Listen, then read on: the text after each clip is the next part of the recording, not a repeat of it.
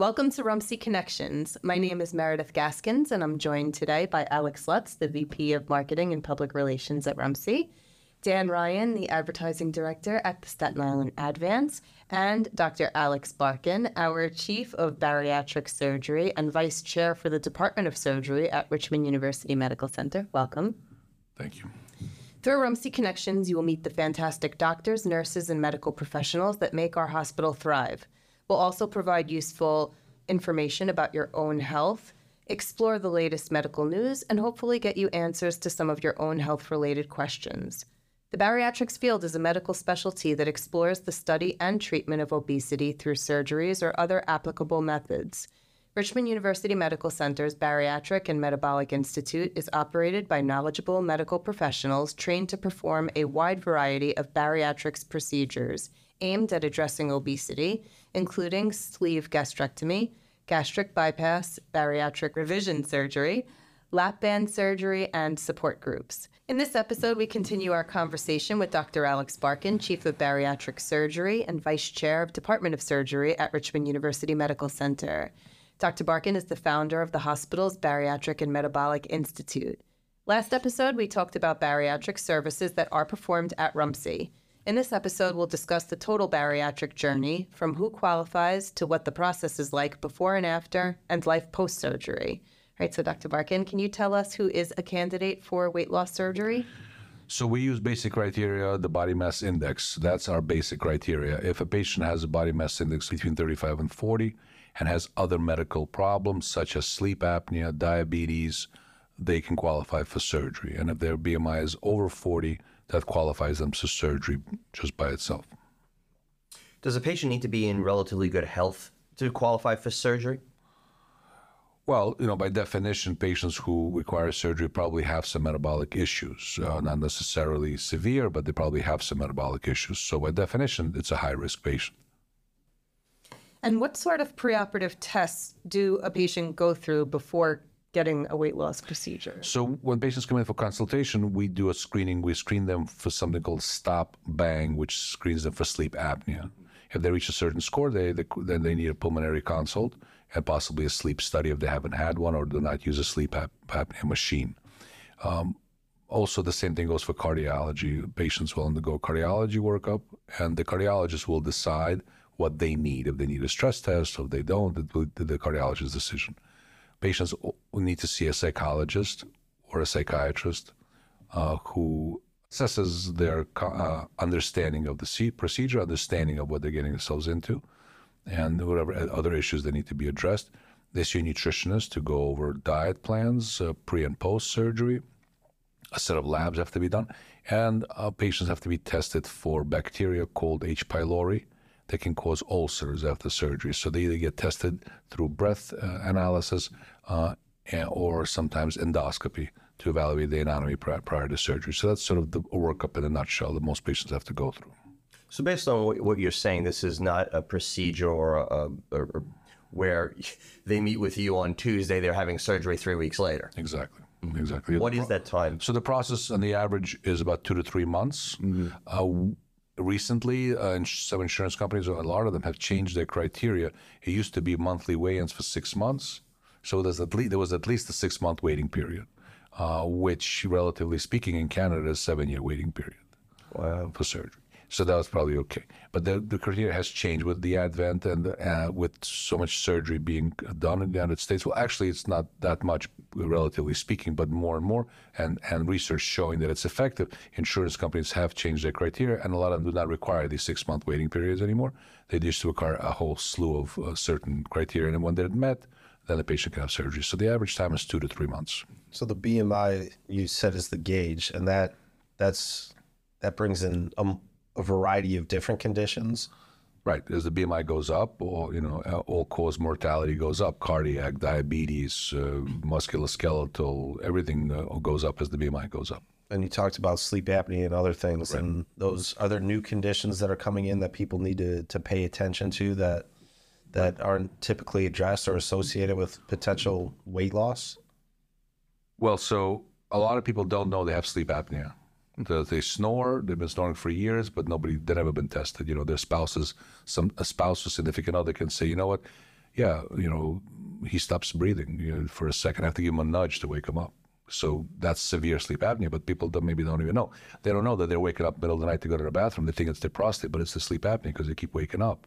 So there's a lot of things that, uh, that gets discovered during the workup process. Sometimes cardiac issues get discovered patients never knew anything about, or pulmonary issues. So there are some things that are discovered during the workup process. So you're getting an extensive physical before you even get considered for the surgical procedure itself. Well, you know, you're sort of considered for the procedure once you qualify, but once you qualify, you then have to make sure that you know we, you know, the the, the I's are dotted and the T's are crossed. So yes, they have to have a compre- comprehensive workup and comprehensive clearances prior to surgery. We, we this is an elective procedure any way you look at it, and we don't we want to minimize our the risk of the patient, even, although we know that the patient is high risk in general. And, and where in this process do you have that conversation? Like I think I think gastric bypass would be a better route than than this this procedure. So we, we start the conversation at their first visit. They're provided with literature that has all procedures in it, a, a video that we've recorded uh, that they have to watch as an educational video that's for half an hour, and the posters up placed on the walls of our office and we discuss well we, we try to minimize you know the need to make these decisions right away right now. You know we, we have plenty of time to talk about these things. They can think about what what they would like. Some people come in knowing what they want. Some mm-hmm. people are on the fence. And then there are some people who have had major surgery in the past and then we have to gear them a certain direction What do you find is, I'll say, the number one reason people say, I, I want this surgery? Is it, I, I want to have better health, I have a health condition, or is it, is it my lifestyle, I, I want to look thin? What, what, what is the number or the top reasons people saying they want this surgery? Well, well, there's multiple reasons. One, you know, uh, so, a majority of people before they come to surgery take about two years to make that decision. And they go, you know, they've tried dieting, it's worked in the past, it hasn't worked in the past, and uh, sometimes their doctor recommends it, sometimes uh, a life event that stimulates them to undergo surgery. Uh, sometimes, you know, they're sort of, I've been thinking about it for a while, and I finally made the decision, or a friend had it done and they were successful, and that gives them the courage to uh, come in.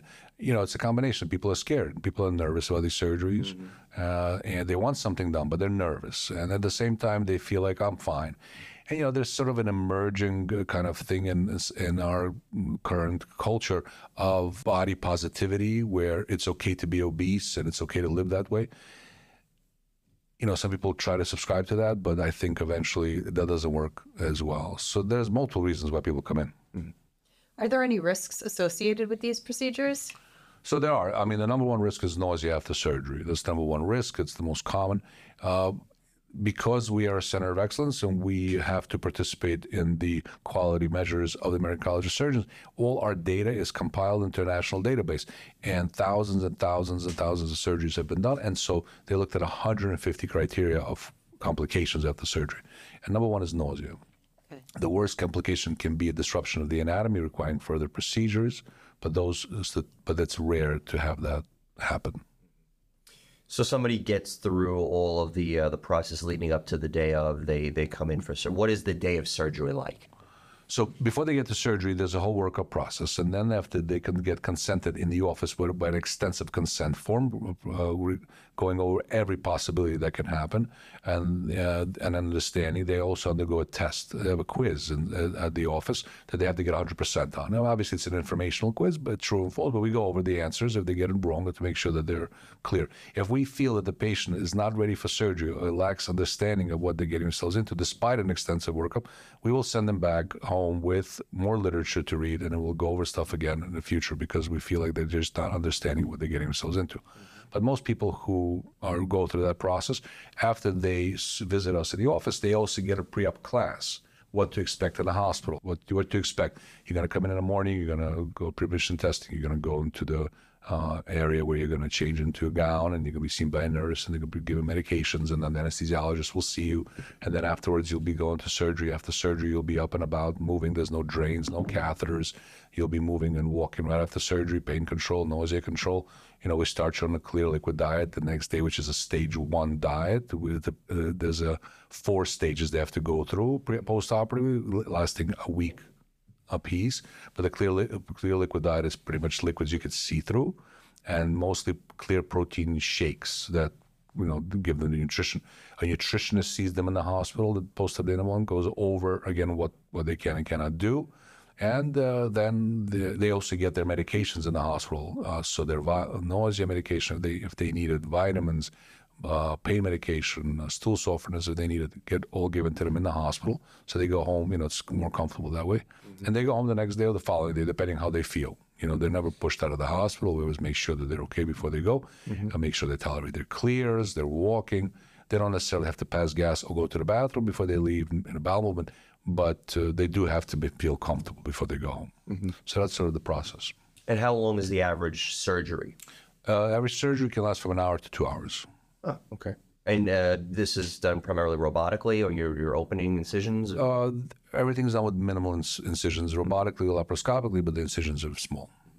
You mentioned the the four stage. What are those four stages? So this four stages of diet lasts for a month. The first stage is liquids, clear liquids, liquids you could see through, mostly protein shakes with some jello, and That's a month.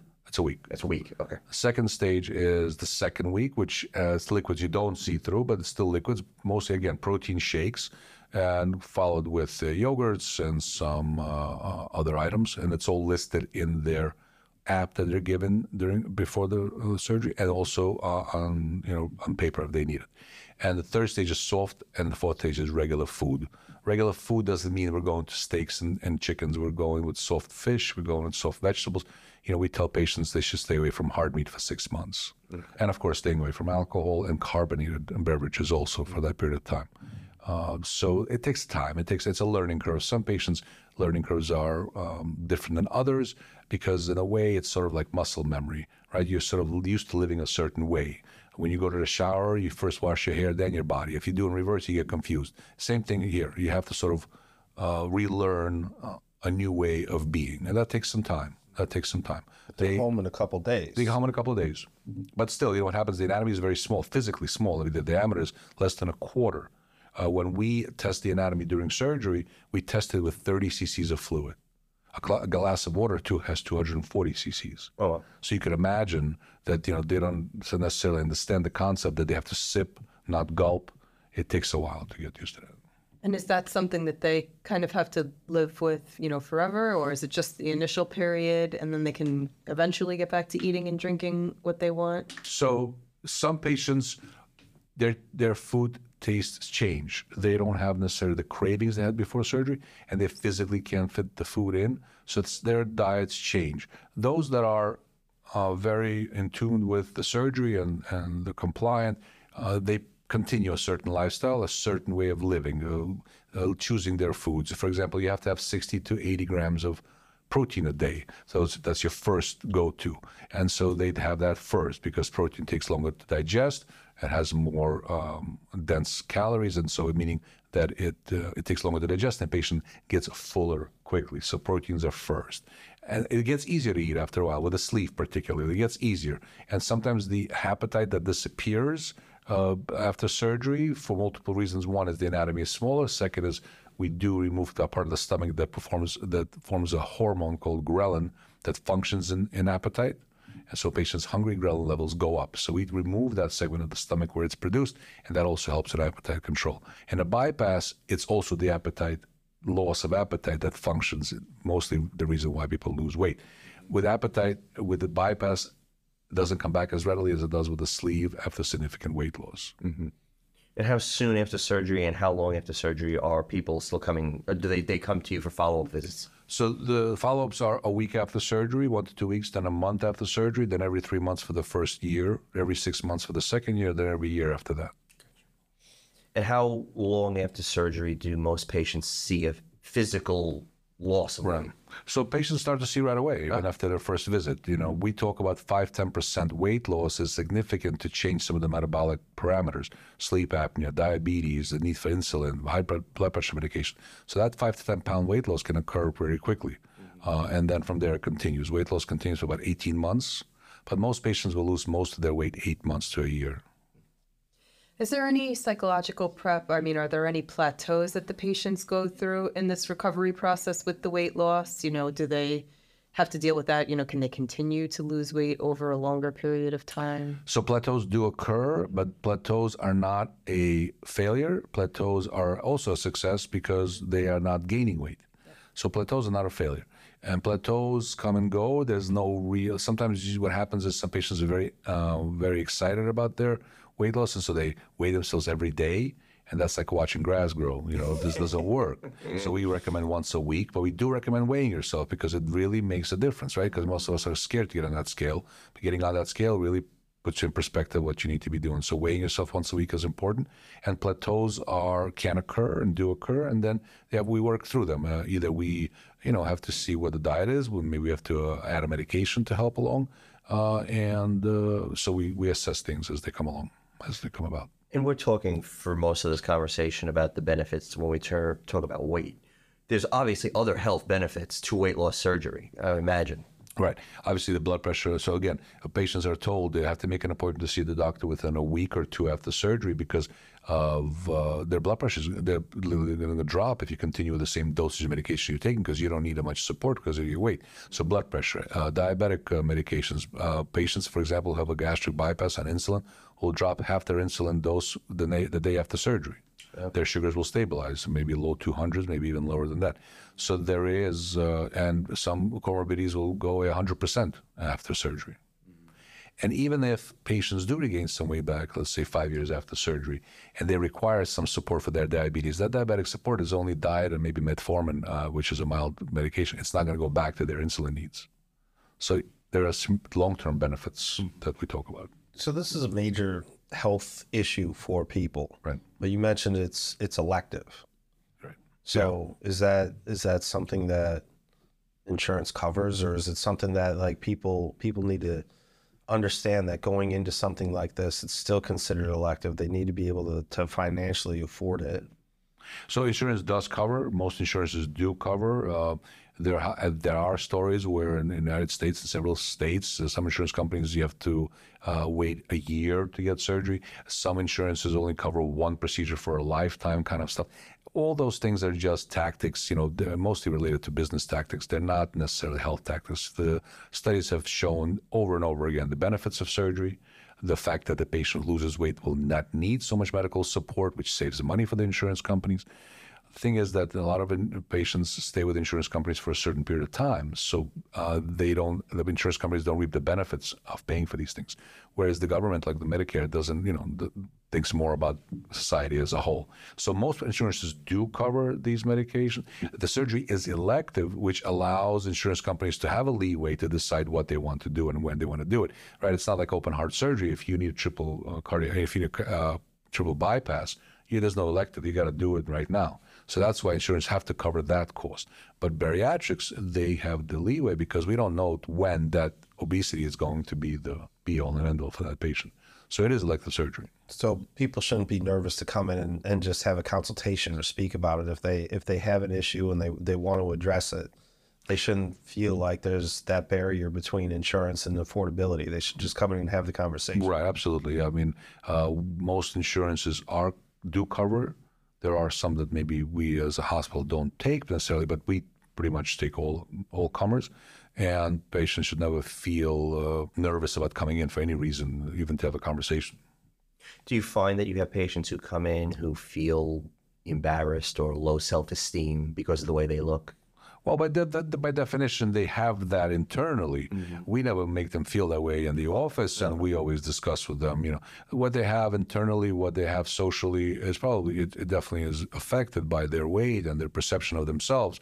Uh, not everybody is like that. You know, some people are very positive about themselves. They have a certain, you know, a very good support structure at home. Uh, some patients have that, but uh, that never is a, a reason for doing or not doing surgery, or it's never a reason for seeing or not seeing a patient.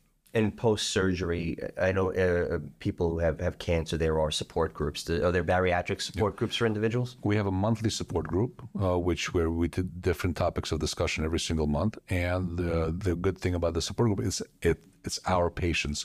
So a lot of patients will go on the internet and look for support groups, Facebook groups, whatever. But it's from all over the place. We don't, and they don't know where it's coming from. They don't know where these patients had surgery.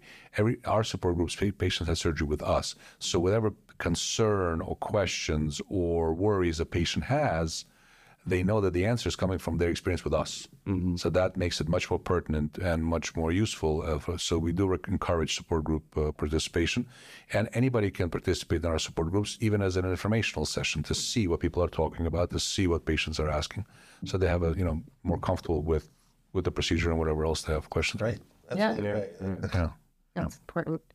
Especially for informational purposes. Yeah, I mean, yeah, really- and I encourage that. I mean, I encourage patients have access to support groups for free, uh, mostly on com- uh, online, so they don't have to be anywhere physically if they don't feel comfortable, and they don't have to even uh, be uh, video doesn't have to be present as long as the audio is on. They have a question, they you know they can ask any question they want.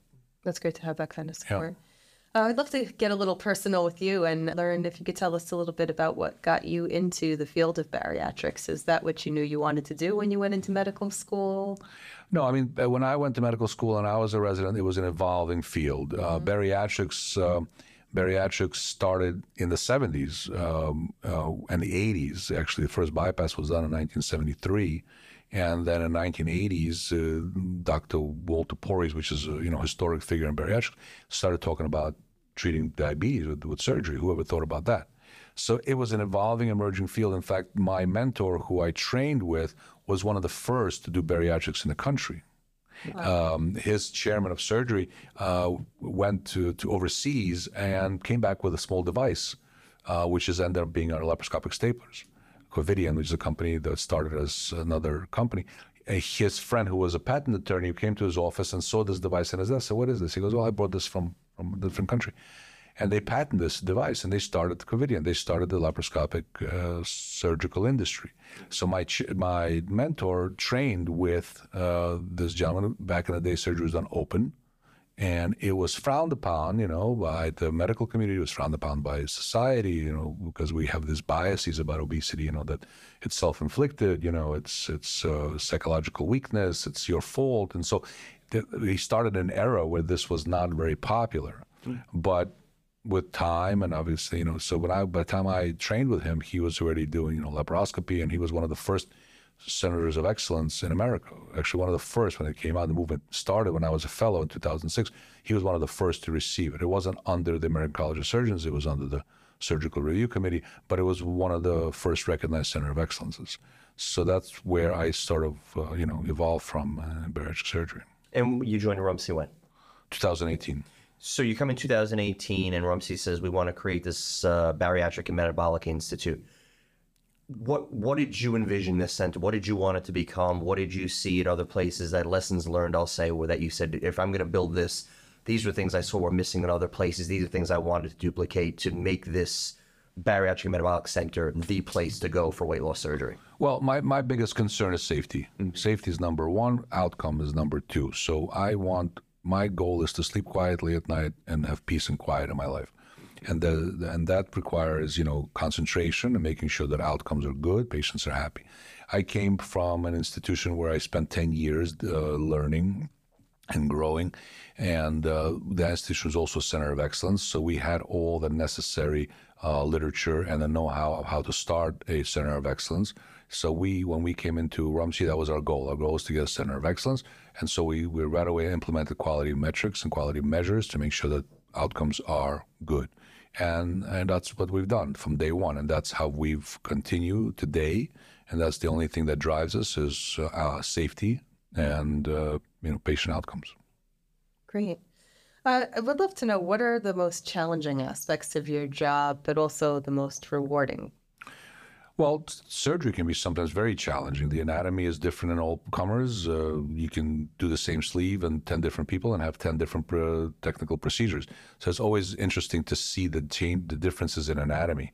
Uh, it's very surprising sometimes, you know, they're sort of looking, it looks like ticking time bombs, you know, and they're waiting for you to make a mistake. You know, somebody out up there is looking at you saying, you know, here you go, here's a, here's an obstacle. You're like, damn, I, you know, I got through this one and it again. So technically, it can be very challenging, but that's also rewarding.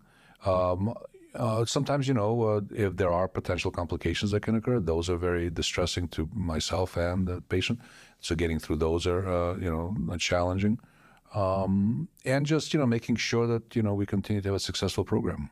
So, as we've talked to many of the different professionals from Rumsey, there's often the, the sentiment that you can be as prepared as you possibly can be, but when you're in the moment, you have to pivot and figure it out. And it's got to be very high stress.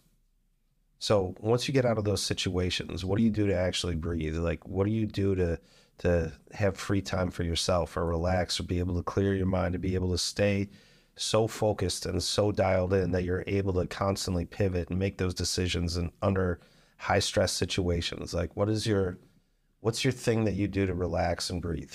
Well, so you know, when I was a resident, the big the thing was you keep rolling until you roll home. You know, you just keep going, keep going, keep going until you just you know end up in a home in your bed. But um, uh, I have a very good support system. Uh, I have a very good family. You know, wife, kids, uh, my uh, parents. Well, my mother uh, also. So a very good support system. I've you know I've utilized that over the years. You know, I, it's almost automatic to me because I speak to my friends a lot. I speak to my family a lot. I'm pretty open in terms of conversing about my frustrations. I think that helps me a lot. Um, I am uh, in terms of pastimes, you know, I I do certain things. I'm not a golf player. I don't, you know, I never had time. I never had developed skills, and I don't know. Just for me, it's a little tedious. But I don't like it. I like fast paced stuff. I like more like you know, maybe I'll get a motorcycle. I don't know, but uh, uh but the thing is, uh, I think most of my relaxation comes from socialization. Socializing is is my level is my relaxation, and uh, you know, uh, talking to patients, you know, making sure they're comfortable, and just uh, my staff. You know, we have a very close relationship in the office with the staff. It's sort of, you know, it's like a family. We don't have, you know, a hierarchy. We, anybody can ask any question they want. Anybody can approach anybody they want without saying, you know, worry about the consequences. Or, so I like to have that environment, and that also allows for success with the program, with the patients. Everybody's happy uh, for the most part, and that's and patients see that. I'd love to know what are some of the advances you think we'll see coming down the road for this field of surgery? Well, so you know, uh, the advent of medication, uh, we we hear all this talk about you know the medications that are coming down the pike. They're already available, and everybody's trying to you know be, uh, uh, I guess benefit from them financially, personally, and, and, also for the patient. Some of these medications have been out for many years and been used in the capacity for diabetes, and and have a side effect of weight loss. And but these medications don't come with a price. Nothing is free. Nothing is you know 100 uh, percent. Some people have side effects on these medications. Some people can't tolerate these medications. Some people had enough of medication. They don't want to poke themselves all you know every week. Um, so, but medications will play a role in helping us make bariatric or metabolic surgery successful. We'll have to combine the two. And I have patients who we've done that on, and they're very successful.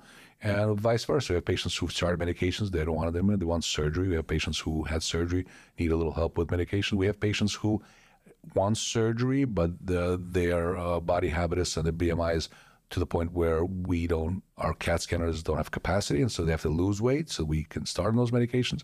So medications will be the uh, the new addition to metabolic surgery. Do you uh, do you stay in touch with uh, a lot of patients?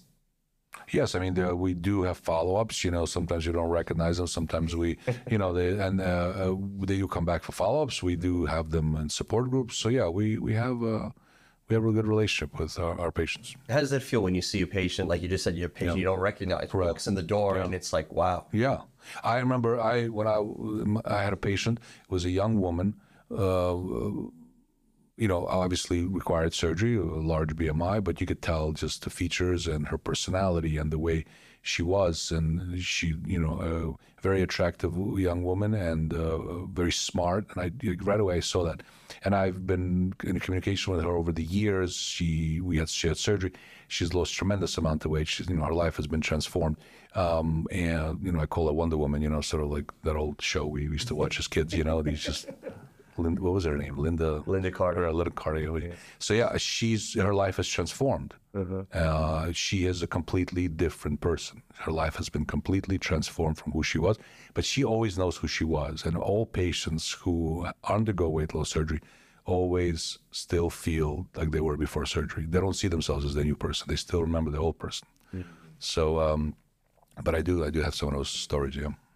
And you mentioned earlier, it sounds like when a patient comes into the Bariatric Metabolic Institute, they're never alone throughout this journey. You mentioned an app, these videos, the information, the right. support group. Yeah. The, the, so this is this is a journey that you're very much on with them from the day they walk in the door to the day.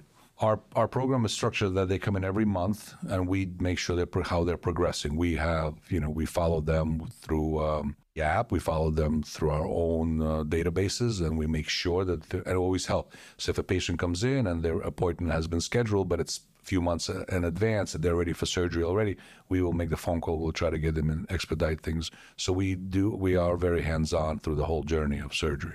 And you talked about, as we talk about, it's a grow a growing field. Roughly, how many bariatric surgeries have you performed like last year?